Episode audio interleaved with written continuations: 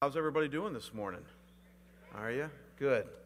We, uh, this is our second Christmas in the valley for Kim and I and our kids. And I got to tell you, we're starting to get into the spirit a little bit, like a lot of you. Uh, you know, if you're from the Midwest, and I find that most people in Arizona either have come from the Midwest or, or from California, that type of thing. It's a real hodgepodge of a bunch of us from all over the United States. And, you know, if you're from the Midwest, you're used to seeing Christmas lights on trees, right? But here we put Christmas lights on cacti. Isn't that wild? And uh, so I have a meteorologist friend back in Cleveland. He's one of the second most popular meteorologist in all of Cleveland. His name's Andre Bernier, and he's on Fox uh, television. And he's a godly, wonderful Christian man, very involved in the church that I left there a year ago. And we've been staying in touch. And so I was out the other night walking in my neighborhood and watching all these cacti with lights on them. And, I, and so uh, Andre's really into Christmas lights. So I was snapping some pictures of, uh, you know, the, the cacti, and I sent one to him, and, and all he did was send me an email back, and, and it simply said this. It said, Dear Jamie, that is so wrong, Andre. and I understand that because, like, when I first got here, I thought the same thing. I thought, you know, what, that's goofy. Lights on a cactus. I mean, what's that about? And, uh, and yet, then you're here long enough and you go, well, where else are you going to put them, right? I mean, there's like a lot of cacti, you got a lot of lights, so dress them up. And, uh, you kind of get into the Christmas thing after a while when you do that. And so, uh, Merry Christmas. We uh, hope to usher all of us into the Christmas season pretty well here at Scottsdale Bible over the next few weeks. Now, before we get into our message time, I got to let you know we're off by one week. And what I mean by that is that as I was planning the whole year, and if you've noticed, we've studied First Peter, like the real bulk of this year. We started off with Esther and then moved into First Peter. And I had planned uh, it perfectly, like down to the week that we would end last week with First Peter so that we could usher in Advent. But then, as you might have noticed, I got off base one week. I, I kind of made one of our messages a two parter. And I said, Don't worry, we got some margin. Well, now is the margin. And so we enter into Advent, but I don't got an Advent message for you. We're going to wrap up First Peter today. And so, if you can just give me a little bit of liberty there, then I promise you next week and the week after, we're going to usher you into some Christmas messages and focus us on the season. But today, we're going to talk about a really, really important topic that, quite frankly, has a lot to do with who Jesus was himself. All right? So, why don't you bow with me and let's pray. Father God, we thank you for your goodness to us. We thank you, God, that we have seasons in this world that you made, and that uh, in these seasons we can celebrate certain aspects of our spiritual lives as well. So during the uh, winter season here, even in the desert, we are celebrating Christmas, the birth of Jesus, your Son, our Savior. And then come spring, we're going to celebrate the resurrection of Jesus, uh, the one who showed victory over death uh, for our sin, that we might be forgiven. And so, God, we thank you for uh, the different seasons you've given us and how we can equate these even to our spiritual lives. So, today, God, as we usher in Christmas and we talk about this idea of humility, I pray, God, that you might help us make the link that as Jesus was humble, that we also can be humble. Teach us what that is. Help us to be that, we pray, in Jesus' holy and precious name. Amen. Well, as I kind of mentioned in my prayer there, as we get to the end of our study here on the New Testament book of First Peter, we're going to talk today about humility. About humility.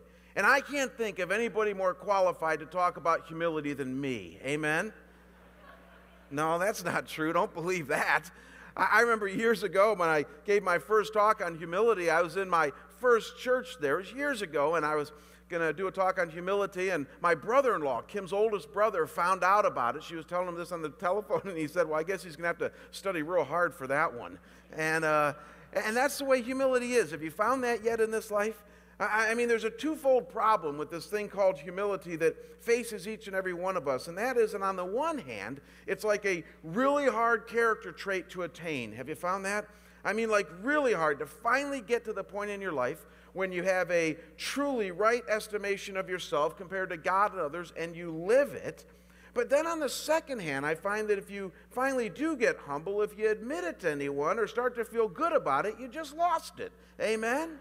And so it's like you're sunk if you do, you're sunk if you don't when it comes to this thing called humility. But not really.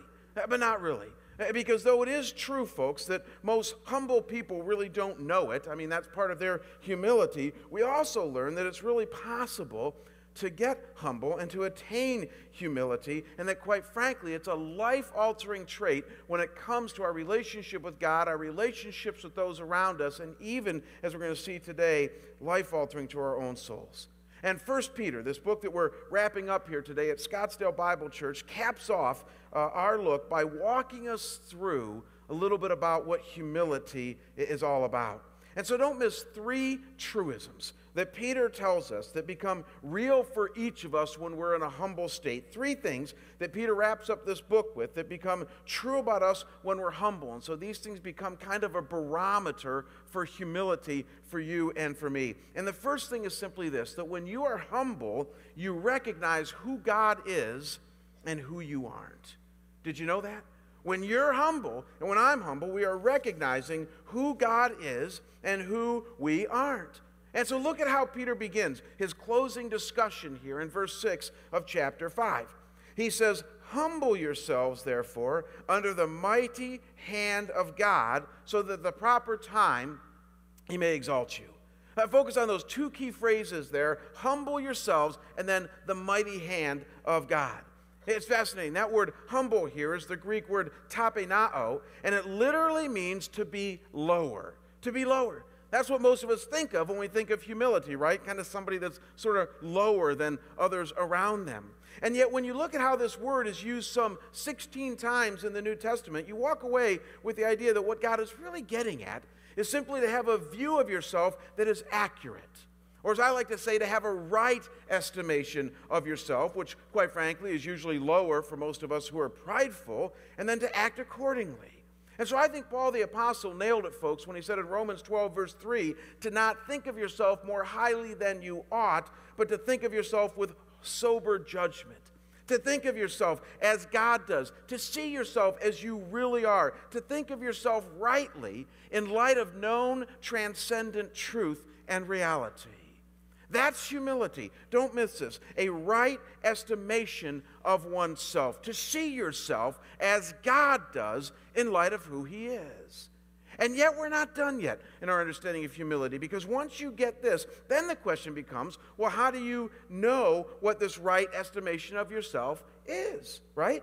I mean, how do you accurately evaluate who you are and how you should think about yourself? And this is where Peter's second phrase comes in when he says to place yourself under the mighty hand of God. Do you see that there? Under the mighty hand of God. And so he's saying that you get a humble view of yourself, a right estimation of who you really are when you place yourself under God's light, under his mighty hand. Don't miss this, folks. Peter is telling us here that when we dare to stand next to God, when we dare to understand who humanity is, and by extension, you and me, by placing our lives under His magnitude, His majesty, His holiness, His truth, then and only then are you going to have a right understanding of who you are. Make the link here. Humble yourself, have this right understanding of who you are by placing yourself under His mighty hand, by comparing yourself to God by allowing His majesty to reflect to you who you really are. I, I love the story that Gary Thomas tells in his book, The Beautiful Fight. Uh, this is great. Listen to what he says. He says, A businessman in a service industry grew weary of being yelled at. He tired of getting sprayed with angry spittle from dissatisfied customers who expected five star service at a Motel 6 price. One day he became oddly detached during yet another customer tirade. He felt as though he were watching a movie. In fact, he couldn't help but think that the angry woman's antics made her look like a monkey. Thomas goes on to say that observation gave him a brilliant idea. He posted a giant mirror behind the front of the desk, and ironically, the customer's tirades all but ceased. He says, when people saw how rude and hateful they looked while yelling and screaming, they stopped yelling and screaming. Isn't that amazing? I mean, such a simple trick to put a mirror in front of a complaint office so that people could see what they look like when they're complaining. And, folks, when you think about it, this would make sense. That we all know ourselves and other people that when a person sees what he or she is really and truly looking and acting like, many times this can change their perspective on how they're coming across and who they really are. And what you need to know is that Peter is saying the exact same thing when it comes to God here. He's telling you and me that when we stand next to Him, when we place ourselves under His mighty hand, we're like standing next to a mirror. And that we get a much clearer view of who we really are and who He really is. And so the only question becomes at that point well, what is it that we see, right? I mean, if it's true that humility is placing ourselves under God's mighty hand so that the reflection shows us who we are and who He is, then what is it that we see when we're reflected by His majesty and His grace and His truth? Well, let's go through the list real quickly, okay? And first thing that you see, the Bible tells us, when you place yourself under God's mighty hand, is that you see yourself as a created being.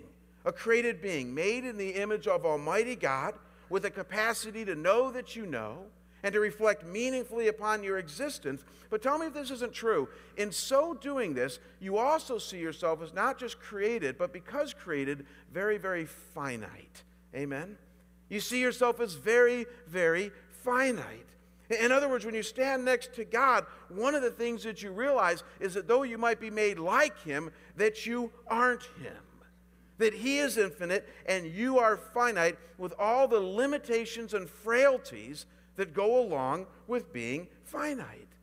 I love how the great theologian Reinhold Niebuhr said it years ago. He said, When the finite looks into the infinite, he gets dizzy. And it's true. I mean, when finiteness looks into infiniteness, you get overwhelmed. You go, My gosh, I'm not that. I have limitations, I have frailties. So, so my, God is God. I am who I am. And so we're going to see humility starts to set in. That's the first thing you see when you place yourself under his mighty hand. But then get this as you stay standing next to God, you realize that in addition to being a created being, you're also a fallen being, right? Subject to sin and all of its effects. In other words, by being under his mighty hand, you realize that he is good and perfect, all knowing, all wise, and all powerful, and that by converse, You are not always good, never perfect in anything, but all knowing, all wise, and all powerful. In other words, you didn't see the credit crunch coming. You didn't predict the downturn in the economy, at least the timing of it. And you have no idea who's going to win the Super Bowl this year. Though I think we can safely say not the Cleveland Browns. Amen? But the reality is, is you don't know half of what you think you know. And even when I hear people arrogantly say, oh, this is going to happen, this is going to happen, they have no clue whether it's really going to happen. And many times, let's be honest with ourselves, we're wrong. But the reality is, God's never wrong. And we start to realize that. And by the way, these are the benign things. For in addition to realizing that you aren't all knowing and all wise, you also realize that compared to God's goodness and greatness, that you fall very, very short, right? I mean, that's what we realize when we go through these times. Oh, you tell lots of untruths in your life while you realize that God, all He does is tell the truth. That you realize that you lose it while God holds it together, that you're impatient while He's long suffering, and that you struggle with morality while He never skips a beat when it comes to morality in His life. Please see, folks, the mirror of His mighty hand begins to reflect to you who you are. You're created and finite, and you're fallen, falling way short of his, even His design and will for your life. And then as you say standing, under his mighty hand long enough, you realize that though there have been thousands of times in your life when you didn't extend grace when you could have, that he has extended to you the most incredible grace ever. And it's exactly what Christmas is about the giving of his son Jesus for a sacrifice for your sin so that realities like redemption and forgiveness and eternal life and a new lease on life now can be yours through Jesus Christ. And so add all this up Give me another click here, guys. You realize you're a created being and finite. You realize that you're a fallen being and sinful. You realize that you're a forgiven being and, and that God has pr- pronounced redemption upon your life. Don't miss the very first thing Peter wants us to know about humility is that when you are in the sweet spot, it's because you have placed yourself under his mighty hand, and by so doing, you are recognizing who he is and who you aren't. And as a result of this, don't miss this. It creates a right estimation of who you are. Created and finite, fallen but massively loved, and then redeemed, forgiven in Jesus Christ. And before you know it, and I find even many times without even knowing it, you're becoming humble.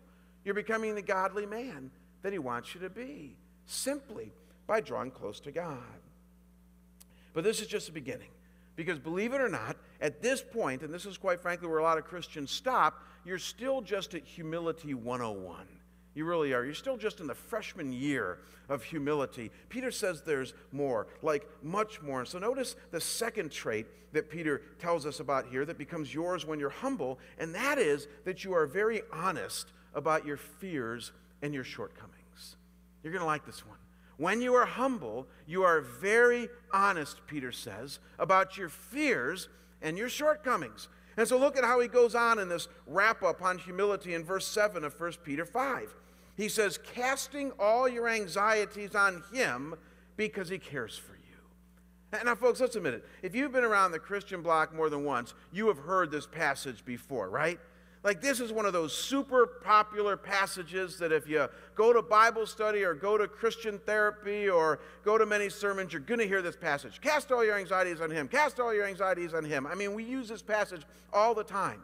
But what I find fascinating is that most people don't understand the context of this passage. And so they really have robbed themselves at what God is really trying to get at in this passage here. In other words, notice that the context here is not God telling us to cast our anxieties on Him as just sort of some cathartic exercise to make us feel better about ourselves or something like that, which is how I hear most people use it. No, the context here is in a discussion of what? Humility. In other words, God tells us to cast all our anxieties upon Him in order to help create more of a humble kind of people, to create humility inside each of us. And so, how does that work? Well, notice that he first begins by telling us to get honest about our inner fears, insecurities, and anxieties. You know what I'm talking about the things that weigh you and me down and nag us all day long. The things that you don't want to admit, let alone talk about, but that we all know that we have. And isn't it fascinating that Peter is assuming here that we all have them? He's saying, Cast your anxieties on him. He's not saying if you have anxieties, or if and when the anxieties come, or hey, you used to have anxieties, but now that you're a Christian, or something goofy like that. No, he's assuming that all of us have these inner anxieties, fears, and insecurities, and so he's saying, get honest about them. He's assuming that the fall of humankind has hit each and every one of us, and so no matter how much you try to put on a good show, he's not buying it. Come clean. That's what he's assuming in this passage here. And once you've gotten that far, once you hear that, then it's very interesting that he tells us what to do with these fears and shortcomings. He says to cast them upon God. To cast them on God. That word cast here is an interesting word. In the original language that the Bible was interested in, or eh, written in, it literally means to take something that is precious to you, now get this, and to grab it from yourself and to throw it over someone or something. That's the word picture here. This word is used elsewhere in the Bible and the Gospels to talk about how the disciples took the outer garments off of their body and threw them on the colt that Jesus rode into Jerusalem in. Remember that scene? So they took the outer garments off and they threw them over the colt. That's the same word used here when it says cast your anxieties on God. And so the word picture is of you and me taking our fragile and personal fears and shortcomings, grabbing them from ourselves, and throwing them on God. And so add this up. You got fears and shortcomings and the call to finally get honest about them. Then, as you become aware of them, you grab them and throw them at God. That's what he's saying will create humility in you and me. And all I can tell you, folks, is that after 25 years of being a Christian and probably less years of living this, but sure trying this, I can tell you what an aw- awesome way this is to create humility in your soul. To finally be aware of and honest about and even vocal about to God and to those close around you your feels, fears and your frailties and your shortcomings. To get them out and to give them to God and even give them to Him in the realm of community. And you know what I found? Is that the opposite is also true is that if you live in a state of denial and not wanting to come clean about your fears and your insecurities and who you really are, then you're about to meet uh, humility's ugly cousin, and her name is pride. And we all know what that feels like when we live in denial. That's why I say when you're humble, you're honest about your fears and your shortcomings. I don't know if you guys have noticed or not, but it's not just Christmas season right now, but, but uh, arguably, maybe even more important, it's football season. Amen? And it's not more important. So, um, but I sure do love professional football. You guys got to know that. In fact, I, uh, I, it's my favorite sport. I watch it all the time, and, and it's really one of the few luxuries that I allow myself to do, and, uh, and I really enjoy it. And hands down, one of my favorite professional football players is a guy by the name of Brett Favre. And the reason that I love Brett Favre is because he's about my age, and I would argue that anybody that can play professional football at my age is worth liking. Amen? I mean, this guy is just a fierce competitor. As you guys know, some of you know, he retired this past year from the Green Bay Packers and said, nah, I don't want to retire, and they didn't take him back, and now he's playing for the Jets, right? And, and just doing a great job. No, is it the Jets? Yeah, okay, good. I get confused up here sometimes. And, uh, I really like watching Brett Favre. So here's the deal on September 30th, 2007, uh, Favre was playing, playing for the Green Bay Packers, and on that day he broke Dan Marino's longtime record for the most touchdown passes ever thrown in NFL history in one's lifetime. He exceeded 421 touchdown passes.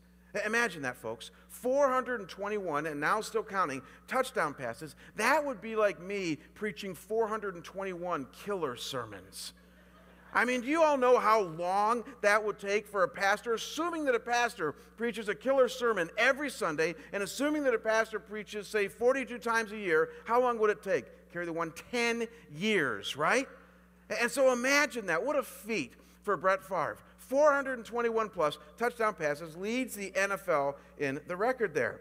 But then, interestingly, two weeks later, in October of 2007, Favre broke another record. He threw his 278th interception, and he became the all time most intercepted quarterback in NFL history. Let that sink in a moment. Within a two week period, this guy held the record for the most touchdown passes ever thrown by anybody, and then two weeks later became the most intercepted quarterback in the entire NFL history. I mean, he holds the best record and the worst record all wrapped up into one, right? And what's the point of that? Here's my point that's life. Have you found that yet? That's life. I mean, great successes, great accomplishments, accomplishments all bundled up with like miserable failures. That's me, that's you, that's the reality living in a fallen world. And what Peter is saying is get honest about that. Stop thinking that you're something that you're not. Because even if you hold the world's record for the most touchdown passes, you probably hold the same one for the most interceptions, right? That's who you and me are. And we're to get honest about that. And here's the cool thing that when you get honest about this, it creates humility in you. It reminds you that you're fallen and human and finite and, quite frankly, not God's gift to the rest of the world. And it's good for your soul to be in this place. In fact, what I've personally found over the years is that when I can get really honest about my fears and shortcomings and find that humble place, I'm a lot less angry and I'm a lot less judgmental, and I'm a lot less insecure, and I'm more joyful. And Kim tells me I'm more likable to be around when I'm like that. Isn't that incredible? I remember an experience I had with this years and years ago. It was kind of a funny experience looking back, but um, I've always done the food shopping in my family. It's just one of the ways that I have helped Kim out since we, you know, we had little kids and were overwhelmed in the early days. And so every Monday on my day off, I do the food shopping. And um, way back in Detroit, in the early 90s, I remember when they came out with those 10 or less express lanes that they now have at the grocery store. You know what I'm talking about?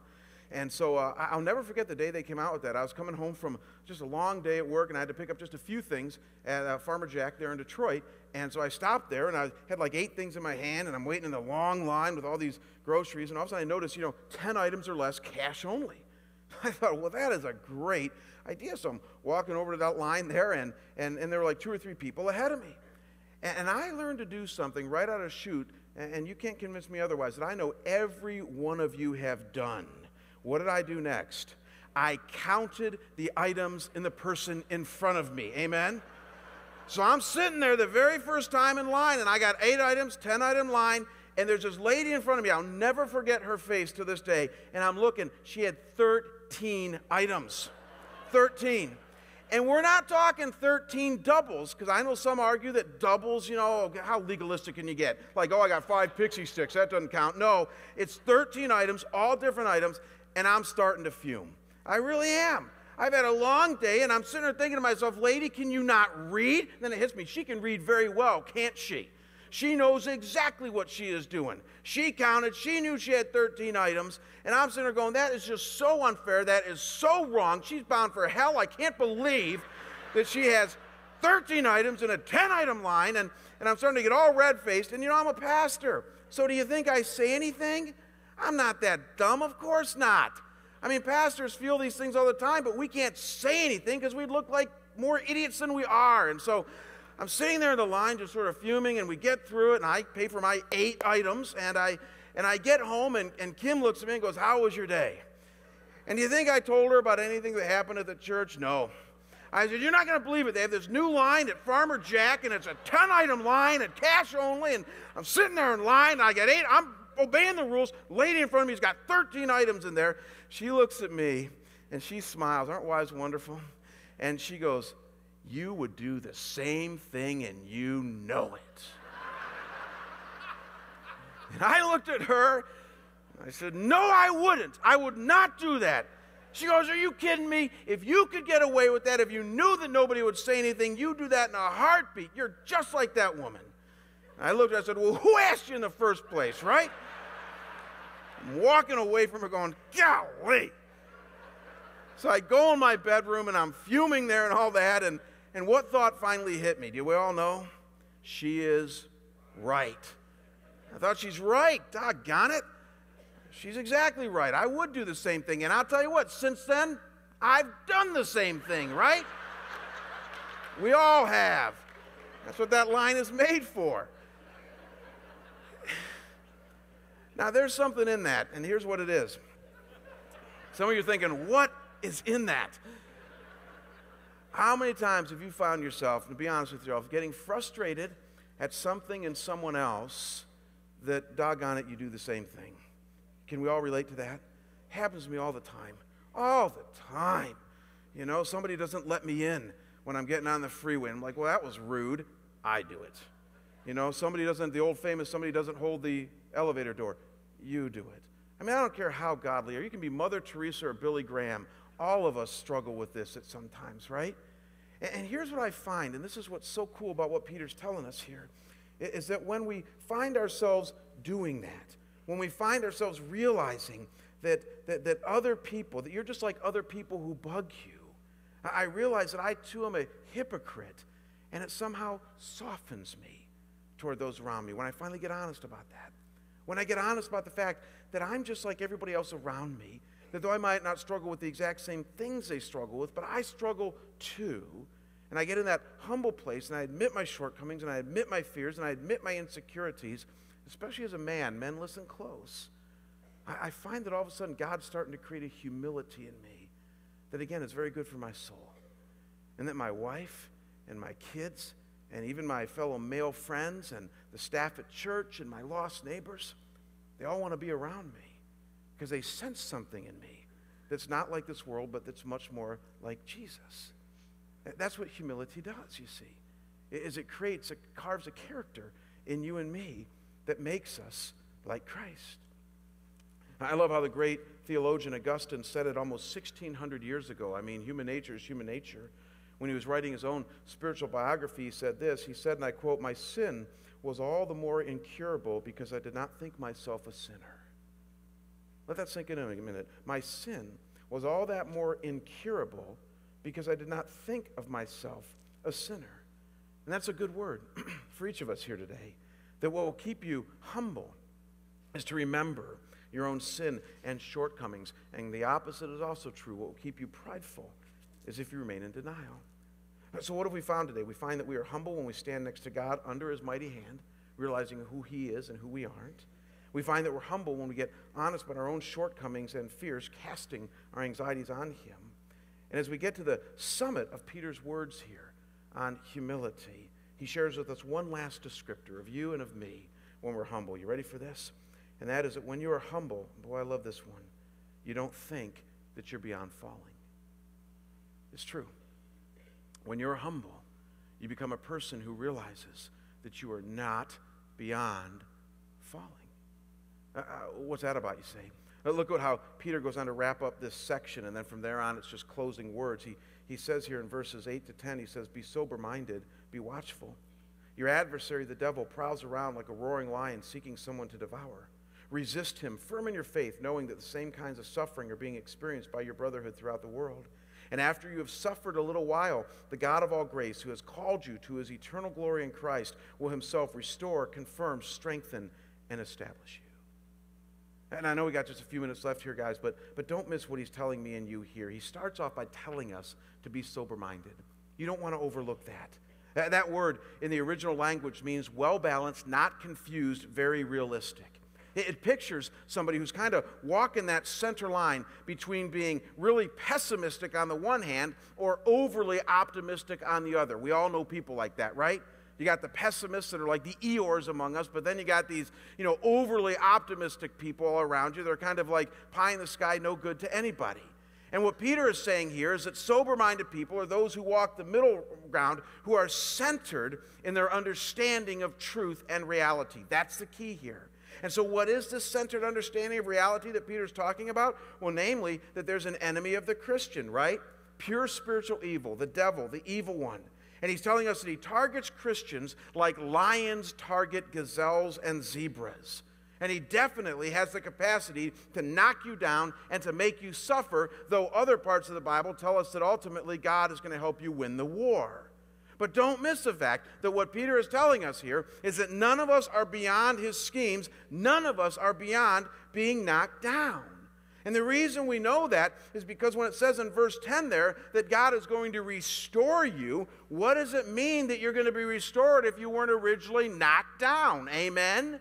So the reality is, is that if he restores you, he has to restore you from something. And so, what he's assuming there, and he's already said it, is that the evil one has the capacity to come along and knock you off your feet and to knock you down and, and to make you fall down. And so, the idea is that the evil one can come at us, knock us down, but that God is in the business of restoring his people. And don't miss that Peter makes it very clear here that this entire scenario, scenario is universal to all Christians.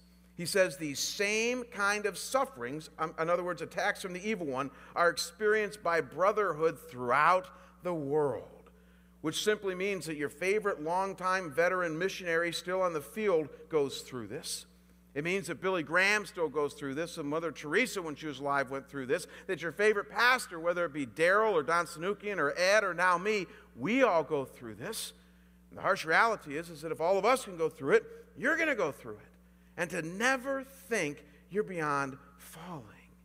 And the, such the cool thing about this, guys, is that when you get this, when you realize that all of us have this kind of vulnerability in our spiritual lives, again, not a necessity, but a vulnerability, this should keep us very humble. Peter's call is that each of us then would hit our knees and be sober-mindedly, sober-mindedly realistic and wide-eyed and unassuming when it comes to our spiritual fragility. It should remind us how much we desperately need God each moment of each day because without Him, our life would be utterly lost. You know, as I thought about this this week, I thought, man, is the Bible like replete with example after example of example of this or what? I mean, Moses, he was a murderer, and then all of a sudden God redeemed him. You say, well, I guess his, his, his fallen days are behind him, right? Well, he didn't even get to enter the promised land. Remember that? Why? Because of pride. And then you got David, you know, he goes through the, through the, tough times of Saul and being chased and, you know, finally becomes king. And you think, okay, the tough times are behind him. And then he, then he falls with Bathsheba and Uriah. And you go, whoa, even a king, a man after God's own heart, is not immune. And then you got Peter. I mean, Peter was the first one to recognize who Jesus really was. You're the Son of God, you know, all this. And, and, and then he denies him. He denies him after following him, leaving everything for three years. Folks, if that doesn't teach us that none of us are beyond falling, I don't know what is. And please don't get me wrong. I'm not saying this, neither is Peter, as an excuse to fall. I mean, that's not the point. The point is to create a humility in us. And he's saying that a humble person is someone who, realize, someone who realizes they're not beyond falling, and it creates dependency and trust inside of us. as we hopefully, as I do, wake up every day and say, God, there but the grace of God go I. Protect me today, Father. I'm going to walk close. I'm going to lean on you. And what a great day we have to cement that what again, this again, uh, than communion. In about three or four minutes, we're going to go to the communion table. We're going to celebrate the Lord's Supper. And I don't know if you've ever thought about this, but why do you think Paul in 1 Corinthians 11 commanded us to do the Lord's Supper over and over and over again, like regularly until Jesus returned? Have you ever thought about that? Why? I mean, Jesus washed feet. He didn't command us to do foot washing until Jesus returned. Some of you are saying, thank you. You know, he, uh, he sent them out two by two.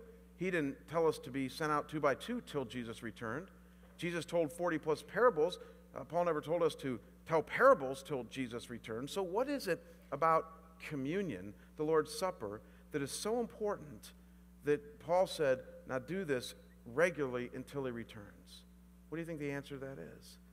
I think it comes back to this idea of humility.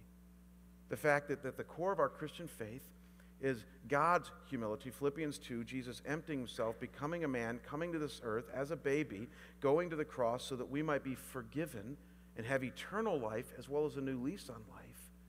And that the greatest act of humility we can do is to deny ourselves, take up our cross, and follow him. I mean, the Lord's Supper, this, this juice and this bread, are all about humility, Christ's humility, and then our dependence in humility. And so, what a great, great, great Sunday for us to celebrate this. Let's pray. Father, thank you for um, the fact that in our worship settings that you have ordained, which include things like singing and things like preaching and things like fellowshipping, rubbing shoulders with each other, that then it also includes this wonderful ordinance that you have instituted called communion or the Lord's Supper. And so, Father, as we enter into this relatively or very holy time of, focusing our hearts and our minds upon you, I pray, God, we do so with humility. I pray, God, that some of us might have the courage to draw close to you during this time, to place ourselves under your mighty hand so that we might be reflected by your majesty and realize who we aren't and who you are. I realize maybe, Lord, some of us might need to use this time of communion to uh, confess some sin to you. To, to apply the second thing we've learned here today, and that is to cast our anxieties upon you and to, to get it out, to get honest, and to throw that, that outer garment at you. And Father, I think there's even some of us here today that need to apply the third thing that we've learned here, and that is to, to finally own that we're not beyond falling, that uh, we're just as vulnerable as uh, any other human being who has feet of clay. And so, Father, I pray that as we go to the communion table, we would come in a humble state and uh, that we'd worship you as only you deserve, as our Lord and as our Savior, as the omnipotent one in sovereign control of everything. And so receive this act of worship, we pray. In Jesus' name, amen.